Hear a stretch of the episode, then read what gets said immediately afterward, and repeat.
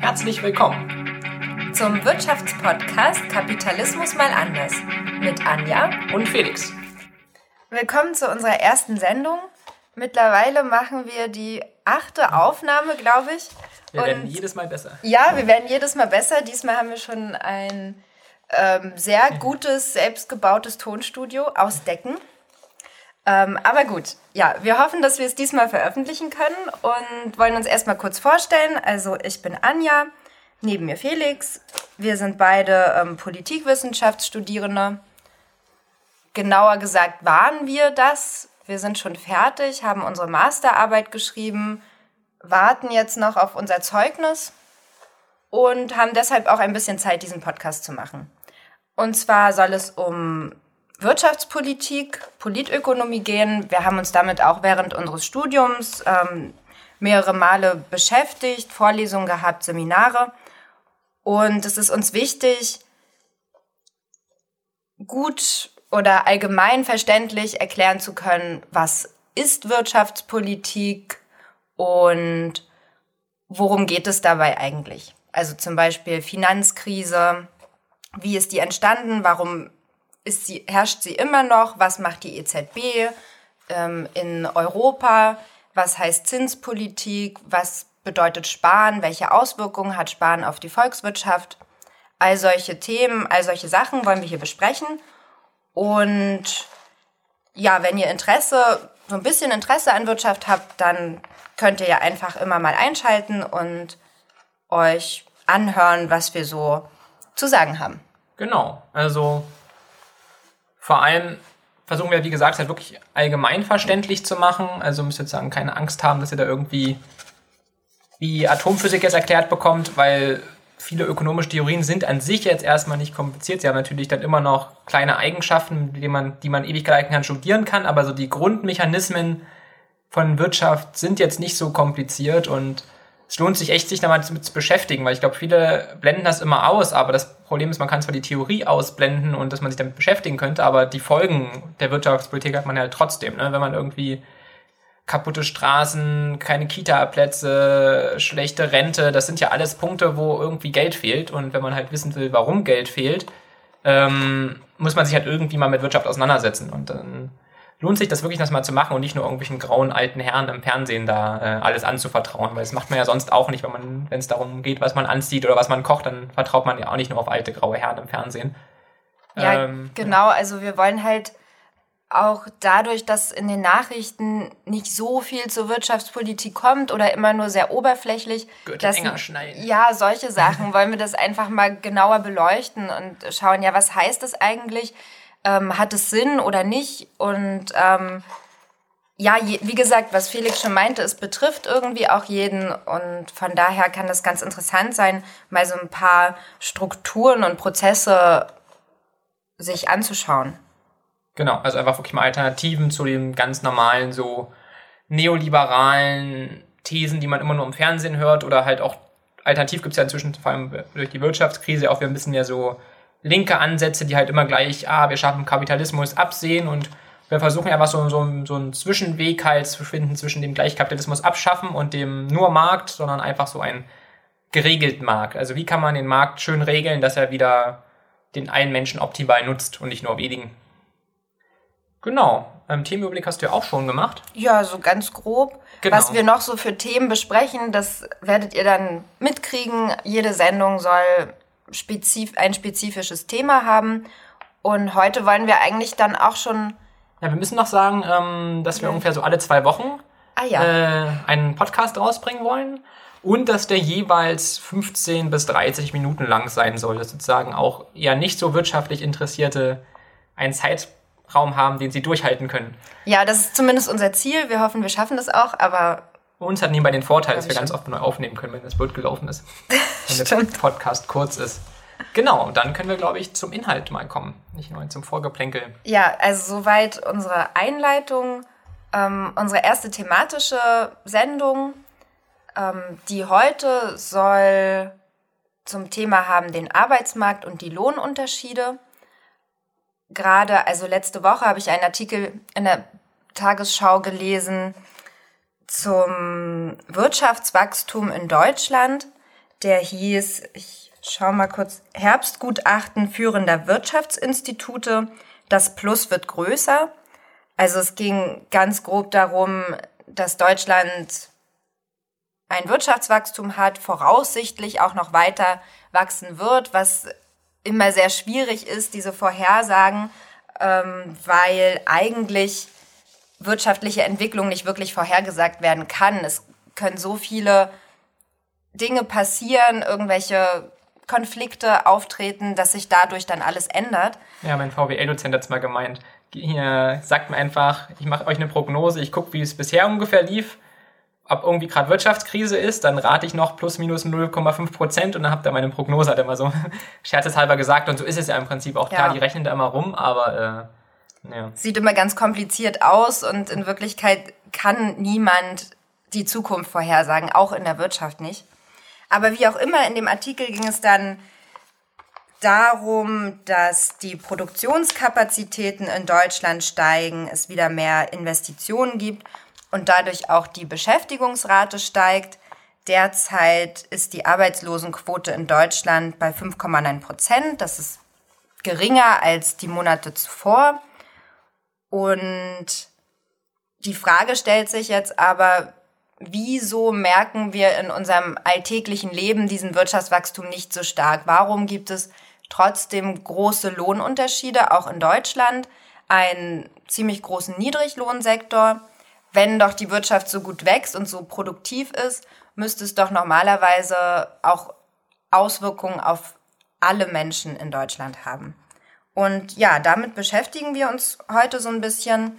Also der Plan ist, dass wir erst einmal erklären, was ist ein Markt, damit wir so ein wirtschaftswissenschaftliches Grundmodell haben, ähm, an den sich unsere Erklärungen anlehnen. Danach schauen wir uns den Arbeitsmarkt speziell an. Welche Unterschiede gibt es zwischen Gütermarkt und Arbeitsmarkt? Und zum Schluss kommen wir halt nochmal auf die Frage, wieso gibt es einen großen Niedriglohnsektor trotz Wirtschaftswachstum? Ja, so der genau. Plan. Genau, und dann würde ich also mal kurz erklären, wie so ein Markt an sich also grob funktioniert. Das ist natürlich jetzt nur grob vereinfacht, das sind glaube ich jetzt so 40 Seiten VWL-Buch in drei, vier Minuten. Aber ähm, das Wichtigste sollte dabei sein. Und zwar wichtig beim, bei einem Markt ist, es gibt irgendwie immer erstmal Angebot und Nachfrage. Also es gibt halt Leute, die würden gerne was verkaufen und Leute, die würden gerne was kaufen. Ähm, ein schönes Beispiel dafür ist zum Beispiel Eiscreme. Das ist, glaube ich, im VWL-Buch, was ich damals im Studium hatte, mit als Beispiel genommen worden. Ähm, und zwar bilden die Ökonomen da gerne immer irgendwelche Kurven, die sich dann irgendwie treffen. Das sieht dann immer ganz doll naturwissenschaftlich aus und das kann ja nicht falsch sein. Äh, und zwar gibt es eine Nachfragekurve. Erstmal fangen wir mit der an. Kennt ihr ja wahrscheinlich, je nachdem, wie teuer zum Beispiel ein Eis ist, werdet ihr unterschiedlich viel davon konsumieren im Sommer. Also wenn ihr irgendwie in Venedig seid und da kostet die Kugel 5 Euro, werdet ihr tendenziell weniger davon konsumieren, als wenn ihr irgendwie hier in Leipzig seid, bei uns um die Ecke, da kostet es nur 1 Euro. Und dann versuchen die Ökonomen immer so eine Art Kurve oder auch eine Gerade zu bilden, um abzubilden, okay, je nach Preis, wie ist euer Nachfrageverhalten dabei? Das nennt man dann so Nachfragekurve. Und da, da ist immer ziemlich wichtig und konstant ist, desto teurer der Preis ist, desto, wenig, desto weniger wird man nachfragen. Natürlich jetzt nicht bei jedem Menschen gleich, wenn man irgendwie 5000 Euro verdient im Monat, ist man natürlich ein bisschen weniger preissensitiv, als wenn man irgendwie nur 500 Euro hat pro Monat. Aber wenn man sich sagen, alle Leute zusammenrechnet, kann man schon immer so, zumindest theoretisch, eine Art Nachfragekurve bilden. Okay, wenn das Eis so und so viel kostet, werden so und so viele Leute Eis kaufen und wenn es nur 1,50 Euro kostet, werden es tendenziell mehr und wenn es 4,50 Euro sind, werden es halt tendenziell weniger Leute sein, die sich ein Eis kaufen. So kann man sagen, wenn man die, all die Punkte so schön aneinander rechnet, haben dann, kann, kann man dann sozusagen so eine Art Linie bilden oder eine Kurve und hat dann seine Nachfragekurve. Ähm, wie viele andere Sachen auch, werden wir auch mal so eine Nachfrage- und Angebotskurve auch noch in die Show Notes einfügen. Das heißt, ihr könnt euch dann auch sowas angucken, falls ihr das noch nicht gesehen habt. Genau, aber was bei so einer Nachfrage halt auch mal wichtig ist, es hat auch irgendwann so ein bisschen seine Grenzen. Also, das, wenn man, man kann den Preis immer weiter absenken, aber die Leute können halt irgendwann nicht mehr mehr Eis kaufen. Also, wenn der Preis irgendwann bei 10 Cent ist und man seine im Monat 40. Eiskugel gegessen hat, hat man vielleicht auch einfach irgendwann nicht mehr so viel Lust. Also, das ist halt, man kann mit Preissenkung immer nur, halt nur eine begrenzte Zusatzverkaufsmenge schaffen. Und man muss natürlich irgendwann fragen, okay, wie hoch sind eigentlich meine Produktionskosten? Also ist das für mich überhaupt noch lohnenswert, das, die Kugel Eis für 10 Cent anzubieten, was tendenziell wahrscheinlich eher nicht der Fall sein wird. Ähm, was auch mal wichtig ist, dass dann desto niedriger der Preis ist, natürlich für den Anbieter die Motivation sinkt, ähm, Waren anzubieten und tendenziell auch wenig, also auch Anbieter einfach aus dem Markt zurückziehen, während wenn der Preis ganz hoch ist, keine Ahnung, wenn die Kugel Eis halt 5 Euro kostet, werden halt viele Leute viel Eis anbieten, dann wird wahrscheinlich ich auch in die Eisbranche einsteigen, weil sich das einfach dann lohnt. 5 Euro die Kugel, da macht man netten Profit wahrscheinlich. Dann ist bei so einer Nachfragebestimmung auch mal noch ganz nicht gerade unwichtig, so Substitute, also so ähnliche Produkte. Also wenn das Eis in Venedig 5 Euro die Kugel kostet, ich denke mir so, ist mir irgendwie zu teuer, da warte ich lieber zwei Wochen, bis ich wieder zu Hause bin. Dann kann man zum Beispiel auch einfach eine kühle, kühle Cola trinken oder fürs Freibad äh, Eintritt zahlen, um sich zu erfrischen. Also das sind sozusagen Substitute und die sollte man halt auch mal mit bedenken, wenn man überlegt, okay, wie ist die Nachfragekurve und wie reagieren Leute auf Preisschwankungen. Ähm, was dann auch manchmal noch wichtig ist, ähm, dass manch, bei manchen Produkten oder auch einfach bei manchen Konsumenten die Preisschwankungen auch, auch nur ganz wenig Auswirkungen haben können. Also so, wenn man zum Beispiel Diabetes hat, dann sind einem Preisschwankungen bei Eis dann auch eher egal, weil man zum Beispiel jetzt, wenn der Arzt sagt, okay, du kannst eine Kugel oder zwei Kugel Eis pro Monat essen, dann ist man natürlich da ein bisschen weniger empfindlich als jemand, der, keine Ahnung, gern zwei Kugeln pro Woche essen würde. Genau. Und so haben wir jetzt ein bisschen die Nachfrageseite geklärt und auf der anderen Angebotsseite sagen die Eisdielenverkäufer, die hier sehen es natürlich im Prinzip genau umgedreht wie die Konsumenten. Die freuen sich natürlich, wenn der Preis schön hoch ist und freuen und bieten dann gerne viel an und es gibt auch gerne ganz viele Anbieter.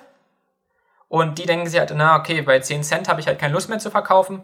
Und deswegen kann man bei den Anbietern halt auch ganz schön so eine Kurve zeichnen. Wenn man alle Punkte zusammenzeichnet, äh, zum Beispiel bei 10 Cent bietet niemand was an, bei 20 Cent werden halt drei Kugeln Eis angeboten, bei einem Euro werden halt 100 Kugeln Eis angeboten, dann kann man halt so eine Kurve oder eine Linie zeichnen. Und an irgendeinem Punkt treffen sich diese beiden Linien von der Nachfrageseite und von der Angebotsseite und das ist sozusagen der Gleichgewichtspreis. Dafür sind Märkte nämlich sehr, sehr gut geeignet, um einfach ein Zusammentreffen von den Leuten, die was nachfragen und denen von denen was anbieten, zu, hier hinzukriegen. Dass sozusagen man sich da irgendwie bei einem Preis trifft und bei einer Menge trifft. Und das Gleichgewicht kann sich auch ändern durch irgendwelche externen Einflüsse. Also wenn das ganz lange heiß ist, dann wird der Preis tendenziell steigen beim Eis. Oder wenn es ein blöder Sommer ist und der, die Eisdiele sich denkt, ach, ich will aber trotzdem mein Eis verkaufen, dann sinkt vielleicht der Preis. Ähm, genau, und da treffen sich sozusagen diese Angebotskurven und die Nachfragekurve. Und ganz wichtig bei einem Markt ist halt, das hatte ich ja eben auch schon mal gesagt, dass wenn der Preis sinkt, der Anbieter weniger Lust hat, was zu verkaufen. Klingt ja irgendwie auch logisch, irgendwie, also, oder auch wenn ihr zum Beispiel Bücher auf Ebay verkauft, dann werdet ihr tendenziell mehr Bücher anbieten, wenn ihr wisst, ihr kriegt 20 Euro pro Buch, als wenn dann da steht, ja, du kriegst 10 Cent. Und ähm, das ist eine ziemlich wichtige Sache, auf die wir dann gleich zurückkommen, wenn wir zum nächsten Punkt im Arbeitsmarkt übergehen. Genau, und das ist gleich schon genau. die Überleitung, würde ich mal sagen, für dich. Ja, sehr, ähm, sehr schön. Ich fange mal ein bisschen mit dem Arbeitsmarkt an. Also dieses Gleichgewicht, was Felix eben bei den Marktmechanismen erklärt hat, ähm, ist ganz schwierig herzustellen beim Arbeitsmarkt, eigentlich unmöglich. Also es ist selten, dass ein Gleichgewicht entsteht, dass sich halt die Angebotskurve und die Nachfragekurve in der Realität beim Arbeitsmarkt trifft. Na, inzwischen ist es. Wir können ja sagen, inzwischen ist es selten. Inzwischen. Also früher war es ja öfter, also sagen zu, zu Zeiten der Vollbeschäftigung hat das ja noch gepasst. Aber es ist ja ein bisschen länger her inzwischen. Also inzwischen ist es schwieriger, sagen wir so, genau. okay. Da der Arbeitsmarkt verschiedene Marktunvollkommenheiten ähm, hervorbringt.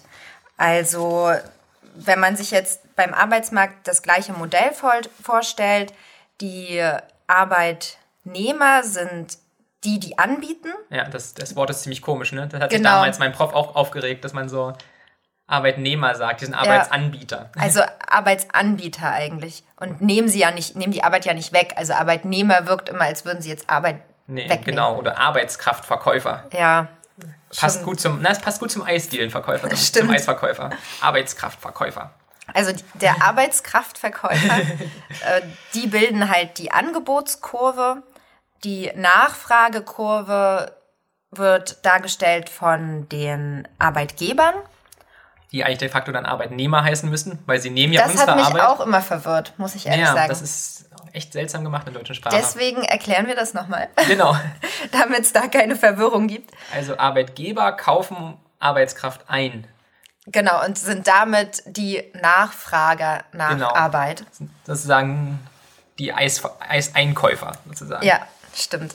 Die Preise sind dann die Löhne, die gezahlt werden, also die, den Preis, den ich für die Arbeit zahle und die Menge halt die Arbeitsplätze Und auch die Arbeitszeit, und Arbeitszeit. Ja. Die man einplant. Das einfach nur, damit man das Modell versteht und auch anwenden kann auf den Arbeitsmarkt. Genau, also eure Arbeitskraft ist das Eis, ihr seid die Eisverkäufer und der Arbeit hier, der Arbeitgeber ist sozusagen der Eiskonsument. So, was ist jetzt unvollkommen beim Arbeitsmarkt oder wo liegen die Probleme? Zum einen, und das ist ein ganz wichtiger Punkt, wird der Mensch nicht wie das Eis nach ähm, Marktregeln, nach Angebot und Nachfrage produziert.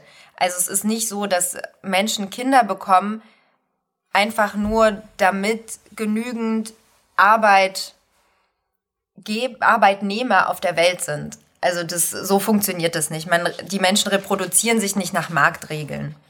Genau, also manchmal sogar noch komplett konträr.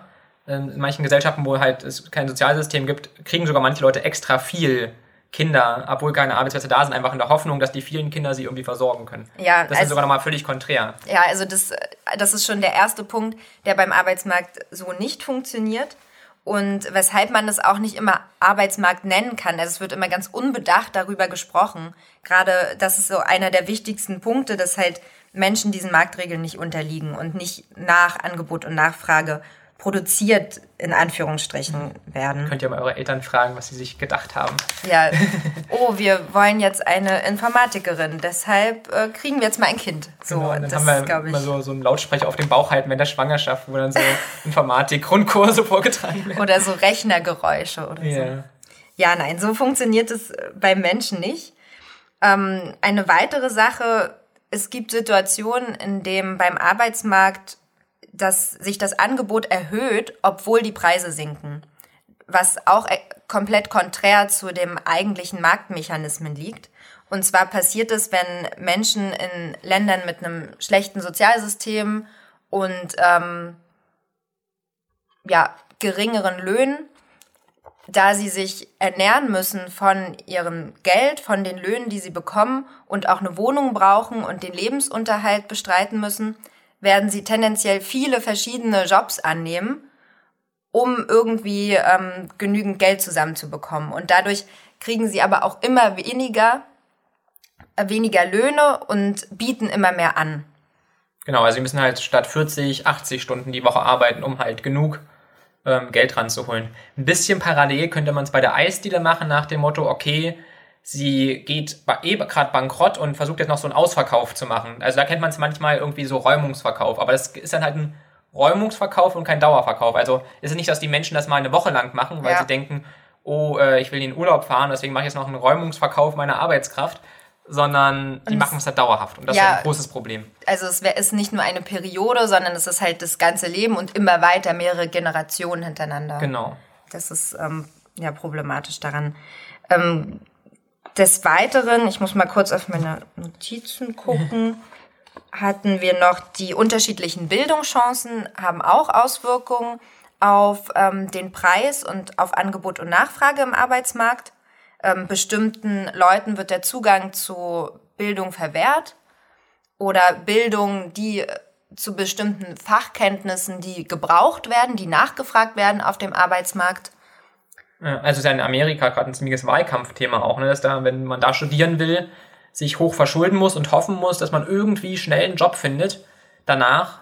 Und da trauen sich natürlich auch viele nicht und denken sich so, hm, ich würde ja gerne studieren, aber geht halt nicht. Und dann müssen sie halt irgendwie einen anderen Job nehmen, der vielleicht eigentlich unter ihrer Qualifikation wäre.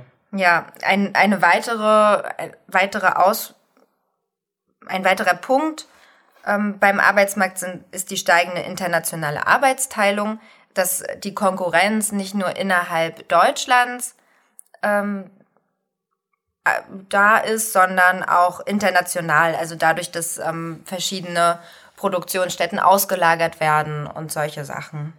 Sozusagen, als hätten die Deutschen plötzlich ganz, ganz viele Arbeitskräfte mehr. Also weil im Prinzip Arbeit, die sonst nur in Deutschland gemacht wurde, plötzlich auch von ganz vielen anderen Leuten gemacht werden kann. Also das Arbeitsangebot, das verfügbare Arbeitsangebot steigert, steigert sich durch die Globalisierung halt extrem. Und das ist halt irgendwie auch nicht ganz marktgetrieben. Also ja. klar, die Leute freuen sich dann teilweise über die zusätzlichen Arbeitsplätze, aber im Prinzip, wenn man vorher schon Arbeitslosigkeit hatte, ist es halt eigentlich unlogisch, wenn plötzlich noch viel mehr Arbeitskräfte dazukommen. Das würde auf einem normalen Markt auch nicht passieren. Also beim normalen Markt würde die Globalisierung warten, äh, bis überhaupt die deutschen Arbeitskräfte irgendwie aufgebraucht werden, weil sonst lohnt es sich ja nicht noch mehr anzubieten. Ja, also es ist immer wieder das Problem, dass das Angebot extrem hoch ist, obwohl die Preise nicht ähm, genau. mitsteigen und auch die Nachfrage nicht da ist. Die, auf, der, ähm, auf der anderen Seite gibt es auch Abschottung von gewissen Bereichen. Zum Beispiel sieht man das bei ähm, Managern. Ähm, sie haben wie einen internen Arbeitsmarkt, der ganz gut funktioniert. Sie können ihre Löhne hochhalten, weil sie keine externen Arbeiter reinlassen. Also sie ähm, halten das Angebot künstlich gering was natürlich für andere wiederum aus dem externen Arbeitsmarkt schwierig ist, weil sie ähm, nicht mit in die, ähm, in die Berufe einsteigen können. Genau, also wenn zum Beispiel jetzt Reinigungskräfte es hinbekommen würden, dass sie auch sie sel sich selber einstellen könnten, also nicht von jemand externes eingestellt werden würden, sondern sie selbst wären für ihre Einstellung verfügbar, dann könnten die halt auch sagen, okay, ich stelle halt nur drei andere Reinigungskräfte ein, die, mit denen ich gern Kaffee trinken gehe oder die ich im Park kennengelernt habe. Und dadurch würde halt die verfügbare Menge an Arbeitskräften für den Reinigungsberuf total absinken und die können dann sagen, ja, von uns gibt's ja nur so wenige, ne? wir sind hoch spezialisiert, äh, wir wollen bitte 50 Euro die Stunde haben. Genau, in dem Fall würde, würden die Marktmechanismen in dem kleinen Bereich halt wieder funktionieren. Ja, aber halt, genau, aber es halt, wird halt künstlich verknappt, eine ja. künstliche Verknappung. Und im gesamten Arbeitsmarkt ähm, wirkt es sich dann so aus, dass wieder zu viel Angebot da ist. Ein weiterer Punkt, der sich auch stark auf den Arbeitsmarkt auswirkt, wurde auch schon mehrmals ja angeschnitten in den Medien, ist die Digitalisierung und Technologisierung. Also bei, ähm, bei Banken oder auch in der Landwirtschaft werden immer weniger wird immer weniger menschliche Arbeitskraft wirklich benötigt. Es gibt halt Maschinen, es gibt Programme, die ähm, einfache Arbeiten erledigen können nicht nur Fließbandarbeit, sondern halt auch wirklich, ja, ähm, hochwertige Arbeit, journalistische Artikel, hattest du mal genau, erzählt. Genau, es gibt die ersten, es gibt die ersten Sportartikel oder auch so kleinere, wenn irgendwo ein kleineres Erdbeben war, ähm, die einfach schon von Algorithmen geschrieben werden, wo halt Menschen das kaum noch auseinanderhalten können. Also es ist wirklich halt dann der Computer einen Bericht über ein Spiel schreibt, über ein Fußballspiel. Und klar fehlen jetzt vielleicht ein paar Details, aber das der große Artikel an sich steht erstmal. Es ist kein Hintergrundartikel, aber es ist eine gute Zusammenfassung von dem Spiel, was inzwischen geht. Oder auch einfach das autonome Fahren. Wenn man überlegt, wie weit es inzwischen ist, was da jetzt demnächst noch an Jobs wegfallen wird. Oder auch Buchhaltung. Das war früher ja auch einfach mal ein angesehener Job, wo man halt viel Kenntnisse braucht. Und inzwischen wird das halt teilweise von Computern gemacht. Genau wie Bankkaufleute. Also mal zu überlegen, wie oft hat man heutzutage noch Kontakt mit Bankangestellten? Also eigentlich gar nicht.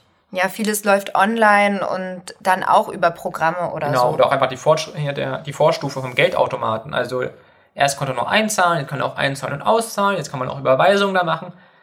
Man kann Kredite auch einfach schon Online-Banking nehmen. Es gibt im Prinzip eigentlich für so jüngere Leute ja fast gar keinen Grund mehr, zu einer Bank zu gehen. Und das ist ja sozusagen eher noch so ein Relikt.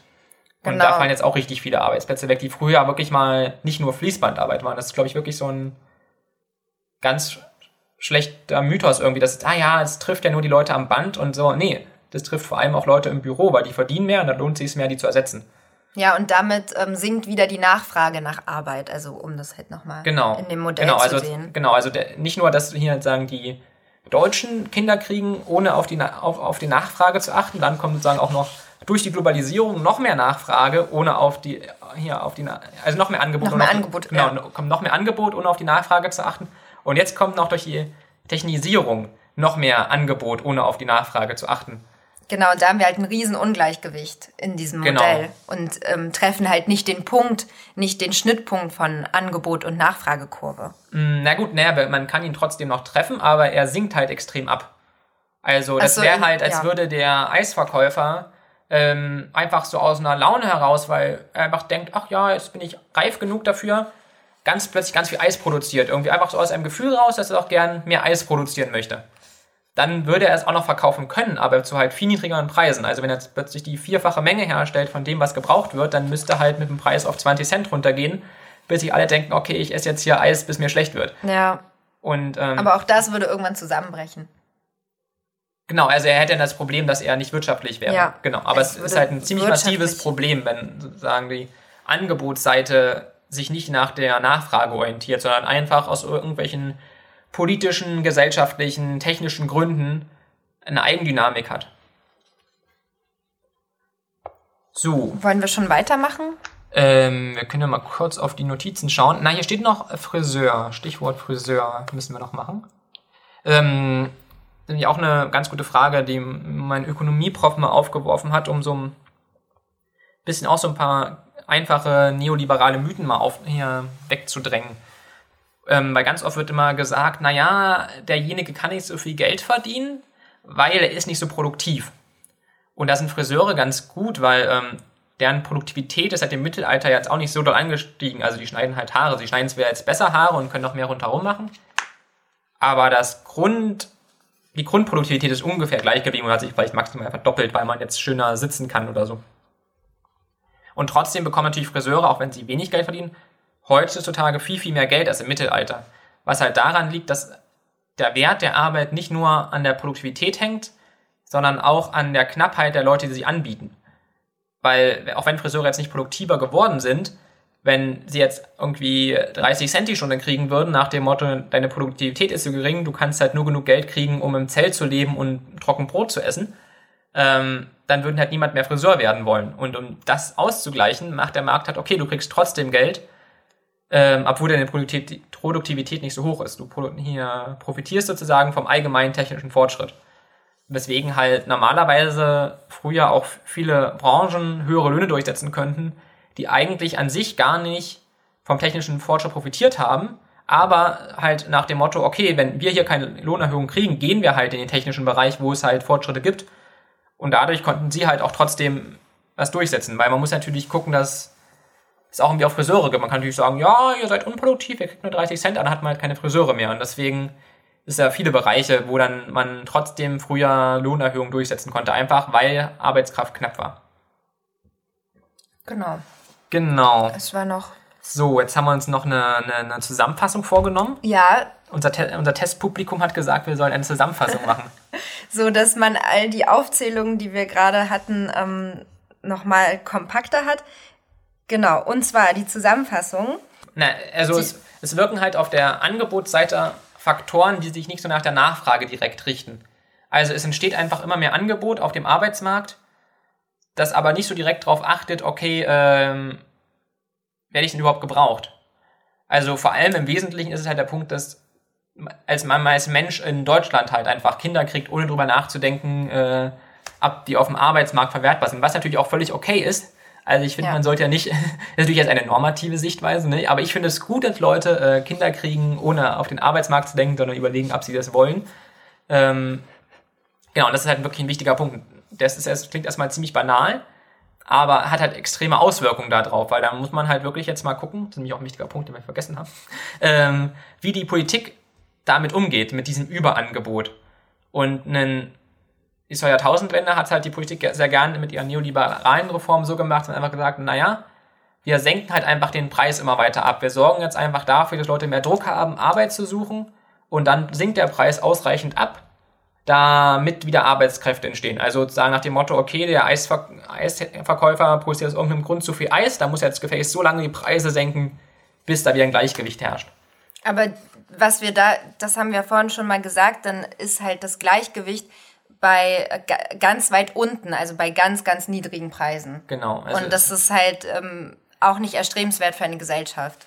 Ähm, das ist halt normativ. Meiner genau, genau, genau, meiner Meinung nach. Genau, also unserer normativer Auffassung ist es halt nicht so schön, weil, äh, genau, es ist halt wirklich Wirtschaft, ist halt auch nicht wirklich nur so eine rationale Naturwissenschaft oder so. Also ganz viel bei irgendwelchen wirtschaftlichen Beratungen spielen halt auch einfach normative Überzeugungen rein. Also wenn man es halt der Meinung ist, dass jeder ohne Kriminalität zum Beispiel in einem Land seine Familie ernähren können soll, ist das schon mal ein normativer Punkt und den müsste man berücksichtigen, zum Beispiel in der Theorie. Und da müsste man zum Beispiel als Staat schon mal gucken, okay, schaffen wir es, dass Leute, wenn sie aus irgendeinem Grund keine Arbeit finden, irgendwie anderweitig versorgt werden. Und das wird in Deutschland noch gemacht, aber da wird halt gesagt, okay, aber du musst irgendwas annehmen, egal wie. Und das drückt halt extrem den Preis.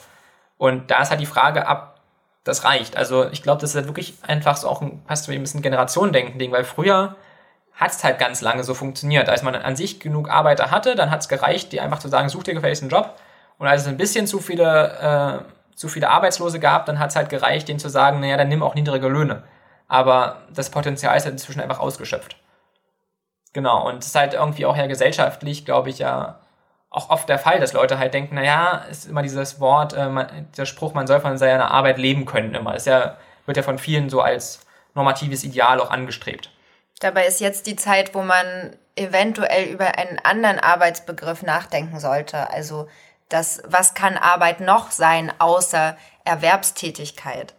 Und ähm, dort wahrscheinlich wäre es gut über neue gesellschaftliche Vorstellungen von Arbeit zu diskutieren und zu sagen, okay, Menschen sind auch äh, produktiv und wertschöpfend, wenn sie nicht in, unbedingt in der Erwerbstätigkeit arbeiten. Ja, oder zurückhaltenderer Vorschlag ist einfach, man könnte gucken, ob man diesen Druck, den man gemacht hat, vor allem im Niedriglohnsektor, dass Leute Arbeit suchen müssen, einfach reduziert, um die Nachfragemenge abzusenken. Also wenn man jetzt den Eisverkäufer sagen würde, du musst jetzt aber 60.000 Kugeln Eis verkaufen, kostet es, was es wolle, dann wird vermutlich sein Gewinn auch ziemlich absinken, weil dann wird er gucken, okay, wie günstig muss ich das anbieten, bis ich meine 60.000 Kugeln verkauft habe. Und ähm, genau, ja, und den Druck eben dann auch von den Arbeitgebern, nein, Arbeitnehmern, oh Gott. Arbeitskraftanbietern. Arbeitskraftanbietern äh, von denen abnehmen. Ja. Aber das ist auch interessant, wie so die wichtige wirtschaftliche Begriffe in der öffentlichen Diskussion so völlig irreführend sind. Mit so Arbeitgeber, Arbeitnehmer, ja. Arbeitsmarkt. Das ist irgendwie immer alles äh, ziemlich verwirrend. Genau, nachdem wir sagen, jetzt so ein bisschen eher lehrbuchmäßig vorgetragen haben, gibt es noch so ein paar Diskussionsanregungen oder einfach Denkanregungen. Muss, muss ja nicht immer einen Kommentar schreiben, aber einfach so nochmal weitere Denkanregungen, was ich mir mal dazu noch gedacht habe. Und weil wir gerade so bei komischen Begriffen waren, die in den Medien so florieren, finde ich auch so Fachkräftemangel auch ganz interessant. Also ähm, beim Mangel gibt es ja eigentlich eher so im Sozialismus oder so, ne? Man steht dann halt nach Bananen an, weil es gibt nicht genug. Ähm, Kapitalismus hat man halt höhere Preise. Da bezahlt man halt, wenn gerade keine Saison ist, im Supermarkt auch mal 4 Euro für Weintrauben pro Kilo. Aber man hat im Prinzip dann einfach höhere Preise. Und die Frage ist, ob das dann ein Mangel ist. Also hat man jetzt außerhalb der Saison einen Weintraubenmangel? Ist halt so die Frage. Also ich glaube, Fachkräftemangel heißt übersetzt einfach nur, die Arbeitskräfte sind Arbeit, hier den, hier den Arbeits, Arbeitskrafteinkäufern, also den sogenannten Arbeitgebern, einfach zu teuer weil es gibt sozusagen nicht genug, es gibt einen Mangel an günstigen Fachkräften, ist ja im Prinzip äh, eigentlich konkreter. Ob man dann ja. wirklich so von Fachkräftemangel reden darf oder ob man nicht einfach sagen muss, oh, es ist blöd, dass wir die ganze Zeit an der Bildung gespart haben und jetzt uns extrem viele äh, qualifizierte Arbeitskräfte halt fehlen, die ordentlich Steuern zahlen könnten. Das wäre vielleicht eher, das ist vielleicht eher ein Weitsichtsmangel. Das ist dann ist das Kurzsichtigkeit, wenn man nicht genug in die Weite gucken kann? Ja, ich verwechsel das immer. Ja. Genau, das ist eine politische Kurzsichtigkeit vielleicht eher der passende Begriff dafür. Genau. Ein weiterer Gedanke, ähm, was ja auch immer, wir hatten es auch im Eingangsartikel von der Tagesschau so drin mit dieser Arbeitslosigkeit. Die Arbeitslosigkeit ist gesunken, das ist immer so ein wichtiger Indikator.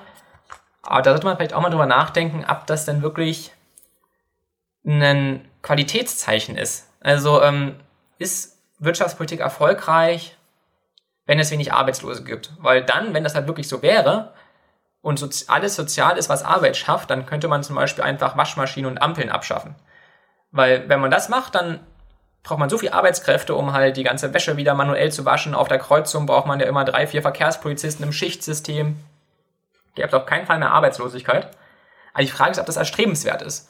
Also ist es sinnvoll, einfach nur Arbeitskräfte zu erhalten, die eigentlich auch eine Maschine machen könnte? Das hat Jan ja schon angesprochen, so dieser Arbeitsbegriff. Also muss man aus sich heraus einfach Arbeitsplätze so anbieten, einfach äh, weil man erwartet, dass andere Leute einen Arbeitsplatz haben müssen? Oder sollte man eher gucken, okay, äh, das kann eigentlich auch eine Maschine machen, dann und die Leute eher fragen, okay, was willst du denn machen? Und dann machst du das halt. Ähm, weil eigentlich das, was du eigentlich machen müsstest, in Anführungsstrichen, macht halt gerade die Maschine. Also, weil bis die, die Ampel ist ja auch erst 100 Jahre alt oder so ungefähr, oder? Glaube ich, um, ich um den genau. Dreh, glaube ich. Also je nachdem, wie populär sie ja dann war, also weit verbreitet. Ja. Aber, aber es wird sich mit der Zeit ja noch verstärken. Also es werden genau. ja, was wir eben mit Digitalisierung und Technologisierung schon angesprochen haben, es wird halt immer weniger Arbeit für Menschen geben. Genau, also, oder halt dann zumindest mehr spezialisierte Arbeit. Also ist ja auch so, dass keine, nicht, nicht genug Arbeit da wäre. Also wenn man jetzt irgendwie eine Krankenschwester oder eine, eine ähm, Kindergärtnerin fragt, oh, ist genug Arbeit da, dann sagen die, ja.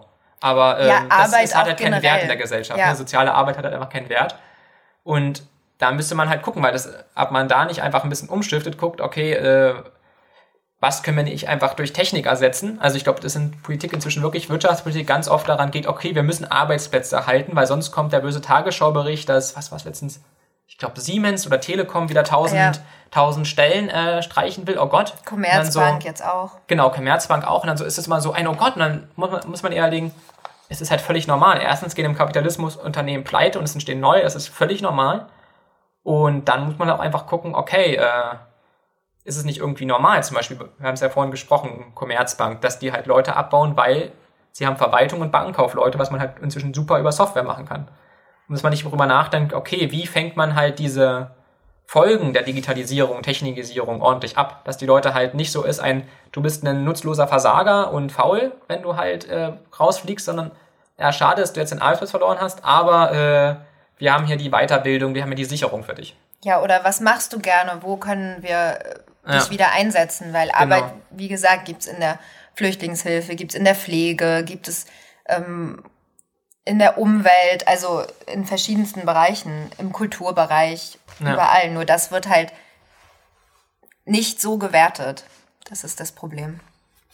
Genau. Ähm, noch, noch eine weitere ähm, Überlegung von mir ist auch noch, dass der Niedriglohnsektor teilweise so günstig ist, also sozusagen die Preise da, also der Lohn, der bezahlt wird, weil die Gesundheitskosten, die entstehen, durch die Gesellschaft getragen werden. Also wenn jetzt zum Beispiel ähm, eine Reinigungskraft einfach ganz, ganz schnell ganz viel putzen muss und deswegen halt nur noch schnell, schnell macht und nicht mehr irgendwie auf eine gesunde Arbeitsweise achtet. Dann muss ja danach irgendwie zum Arzt gehen und wird, ja, muss, braucht vielleicht eine OP, braucht Pillen, fliegt dann beim Arbeitgeber raus, weil sie zu lange krank war, weil sie natürlich nur befristet eingestellt ist. Und dass der Arbeitgeber halt die Vorteile hat, okay, sie hat schnell gearbeitet, aber die Gesellschaft im Nachhinein extreme Kosten hat, um halt ihre Knie- und Rückenprobleme wieder hinzukriegen, oder was weiß ich, inzwischen ist ja auch ganz viele Krankschreibungen sind inzwischen einfach nur psychosomatisch, weil Leute einfach überlastet sind. Und da ist wirklich so ein bisschen die Überlegung, ob nicht vielleicht manche Löhne einfach so günstig sind, weil der Arbeitgeber Leute halt so ausquetscht wie eine Orange und danach die Gesellschaft sie wieder halt die Orange wieder mit Spritzen, mit Orangensaft vollspritzen muss, umständlich, bis sie wieder äh, voll ist und ob das nicht irgendwie ziemlich ineffizient ist. Also, ähm, da habe ich auch mal letztens einen schönen ähm, Deutschlandfunk-Beitrag gehört, den werde ich mal noch mit verlinken. Da ging es halt da um ähm, spanische Zimmermädchen, die das halt beschrieben haben, dass sie da halt einfach kaputt gehen, theoretisch wissen, wie sie richtig arbeiten müssen, damit, damit sie halt nicht äh, gesundheitlich kaputt gehen und es auch nicht wollen. Sie wollen auch nicht gesundheitlich kaputt gehen, aber halt der Markt ihnen sagt, äh, arbeite so schnell wie möglich, sonst hat deine Familie nichts zu essen. Genau, dann schauen wir mal weiter in die Notizen, was wir hier noch brauchen. Ähm, ich glaube. Ich glaube, wir können jetzt nochmal zu unserer Anfangsfrage zurückkommen. Genau, genau. Wir sollen ja immer schön zusammenfassen und dann die Anfangsfrage so ein bisschen beantworten. Genau, am Anfang hatten wir ja die Frage gestellt, wieso gibt es so einen gutes, großes Wirtschaftswachstum in Deutschland und trotzdem einen hohen Niedriglohnsektor und ähm, große, äh, große Lohnunterschiede. Und ähm, die, das Problem an der Sache ist, dass der Produktivitätswachstum, also dieser finanzielle Überschuss, der entsteht, nicht umverteilt wird in höhere Einkommen. Also es geht nicht in die Löhne, sondern es wird von, ja, es wird von reicheren Leuten angeeignet in Form von Renten. Also sie legen es an im Finanzsektor größtenteils und ähm, zahlen aber nicht mehr Löhne für die Arbeiter. Genau, also die Arbeiter schaffen es, weil es halt einfach zu viele von ihnen gibt, schaffen sie es halt nicht, höhere Löhne durchzusetzen. Also die Wirtschaft wächst, aber dadurch, dass es halt zu viele Arbeitskraftanbieter gibt und zu wenige Arbeitskrafteinkäufer, können sich natürlich die Arbeitskrafteinkäufer sagen, ja, wenn du ja höhere Löhne haben willst, dann fliegst du einfach raus und wir suchen uns jemand anders. Und das ist halt ein ziemliches Problem. Also es gibt einfach zu viel Angebot und das Angebot wird sagen auch noch künstlich durch die Politik halt noch verschärfen, die halt sagen, ja, du musst jetzt hier was finden, egal wie. Genau, und das Wichtige ist, dass ähm, die Menschen, die Arbeit anbieten, wieder mehr Verhandlungsmacht bekommen. Genau, das ist halt dieser so keynesianischen Richtung, die wir so im Studium hatten, halt wirklich ein ganz, ganz wichtiger Punkt. Man muss halt immer gucken, dass es Verhandlungsmacht für die Arbeit, Arbeitskraftanbieter gibt, also den sogenannten Arbeitnehmer, dass die halt einfach Verhandlungsmacht haben, damit sie dann höhere Löhne durchsetzen können und dafür ähm, auch Konsumnachfrage haben können, weil das ist halt auch noch ein wichtiger Punkt der uns von so einer Kugel Eis unterscheidet, dass wir nämlich selber wieder konsumieren. Das wäre wie, als wenn sich die Eiskugel irgendwie ab und zu mal noch ein paar Kopfhörer kauft und die sich in ihre Eiskugel reinstecken kann, links und rechts. Also, dann je nachdem, wie hoch unser Lohn ist und vor allem die ganzen anderen Menschen um uns herum, entsteht halt so eine Massennachfrage. Also, wenn man alle Einkommen aller Leute zusammenzählt und die dann auf dem, halt losgehen und einkaufen, wenn die natürlich alle zusammen wenig Geld verdienen, dann fragen sie auch wenig nach. Und das ist halt ein ziemlich massives Problem, weil wenn die halt wenig nachfragen, dann hat der Anbie hat, haben die normalen Wirtschaftsunternehmen, zum Beispiel die Eisanbieter, natürlich auch keinen Anreiz, ihre Produktion zu erhöhen und denken sich eher, oh, die Leute kaufen ganz schön wenig Eis, ich fahre meine Produktion zurück, hatten wir ja vorhin, ne? die Nachfrage sinkt, dann sinkt auch das Angebot. Und auch ja, wenn ich mein Angebot zurückfahre, dann kann ich ja auch gleich noch ein paar Leute entlassen. Und dann kommt man ganz schnell in so einen Teufelskreis, weil immer alle nur noch sparen und sparen und sparen und sich denken, oh, ich habe ja kein Geld mehr und Arbeitsplätze abbauen. Ja, und dann wird es auch kein Wirtschaftswachstum mehr geben, sondern irgendwann ähm, negativ. Genau, einfach eine Krise. Ja. Und genau, das Gegenstück daher, zum Prinzip zu dieser keynesianischen Sicht, die halt immer total darauf pocht, okay, gibt es auch Konsumenten, die durch ihre Lohn, durch ihre Löhne, die sie bekommen, auch was sich was kaufen können. Das ist das Gegenstück halt im Prinzip ein bisschen so die neoliberale Theorie, die im Prinzip ja auch vorher von der ganzen Weile gar nicht so falsch war, weil es halt hier nicht, hier nicht einen Überschuss an Arbeitskräften gab, die einfach sagt, wenn es Arbeitslosigkeit gibt, dann senkt die Löhne. Also im Prinzip, was man halt zur Jahrtausendwende mit, mit der Agenda 2010 gemacht hat. Also ja, wir haben Arbeitslosigkeit und das liegt nur daran, dass die Leute halt zu viel Geld haben wollen. Ne? Die sollen halt, auch wenn sie vorher irgendwie mal 3000 Euro verdient haben und jetzt finden sie halt nichts mehr in ihrem Bereich, dann sollen sie halt irgendwie Putzkraft werden. Hauptsache, sie finden wieder einen Job. Und das ist halt ein ziemliches Problem. Also es ist halt aus der neoliberalen Sicht löst es halt und das löst vielleicht auch ein bisschen das Problem, wenn halt nur ein kleiner Überschuss da ist. Weil, da klar, wenn man halt ein bisschen Überschuss hat, dann verteilen die Leute sich wieder besser, wenn der Preis sinkt. Wenn aber viel zu viel Überschuss da ist, was halt jetzt schon der Fall ist und mit der Zeit es nur schlimmer wird, ähm, funktioniert halt diese neoliberale Theorie auf, also aus unserer Sicht halt irgendwann einfach nicht mehr. Genau, was haben wir hier noch Schönes auf der Liste? Hm. Ja, das war eigentlich schon der Punkt. Also die Politik sollte eingreifen genau. und halt nachfrageorientierte Programme durchsetzen. Genau. Und dafür sorgen, dass halt ähm, genügend Einkommen, also die Arbeiter genügend Einkommen bekommen, um ähm, nach, um Produkte nachfragen zu können, damit sich ähm, die Produktivität auch hoch bleibt. Ja. Das ist ja, glaube ich, dann manchmal auch, wenn Keynesianismus in Nachrichten vorkommt, ist immer, ach, das sind die Schuldenmacher. Weil nach dem Motto, ja, äh, Nachfrage generieren geht ja nur über Schulden machen. Aber ähm, Nachfrage generieren kann halt auch sein, dass man den Leuten ermöglicht, sie höhere Löhne durchsetzen. Also genau. wenn man halt die ganze Zeit nur sagt, vor Tarifverhandlungen als wichtiger Politiker, ja, wir müssen den Gürtel enger schnallen, die Chinesen haben viel, viel weniger Lohn, also sonst sind die Arbeitsplätze weg. ist es halt auch so ein Punkt. Also wenn, da muss man halt gucken, als Politik, okay, wie schaffen wir das, dass unsere Bevölkerung einfach höhere Löhne durchsetzen kann? Also Keynesianismus runterzubrechen auf, ja, das sind die, die immer Straßen bauen in der Krise. Klar, das ist auch eine Maßnahme, weil dann halt Arbeitsplätze entstehen, einfach aus, hier, weil halt sagen, die Nachfrage nach Arbeitskräften steigt. Aber man kann natürlich auch einfach die Rahmenbedingungen so schaffen, dass die Leute ähm, vernünftige Löhne durchsetzen können. Da muss man nicht immer als Staat ganz Ja. viel investieren. Und mit ähm, höheren Löhnen können sie ja dann auch wieder mehr Steuern zahlen. Also Genau. im Endeffekt ähm, schließt sich da der Kreis. So. Ja, ich glaube, äh, wir haben die wichtigsten Punkte. Ich kann ja nochmal Ja. durchblättern, aber ich glaube, und wir sind auch schon ein bisschen über unserer Zeit. Ich merke gerade 45 Minuten. Aber wir haben ja am Anfang auch über den Podcast geredet. Das heißt, wir sagen, wir schreiben einfach Sendung 1 plus 2 drüber. Ja. Einleitung und erste thematische Ja. Sendung und damit kommt es von der Zeit wieder hin. Genau. Ja, wir hoffen, es hat euch gefallen und ihr habt ein paar Denkanstöße gefunden bei der ersten Sendung. Gerne könnt ihr auch Sachen kommentieren und uns neue Themenvorschläge geben, wenn ihr wollt. Ja, dann Genau. bis zum nächsten Mal. Genau. Ciao.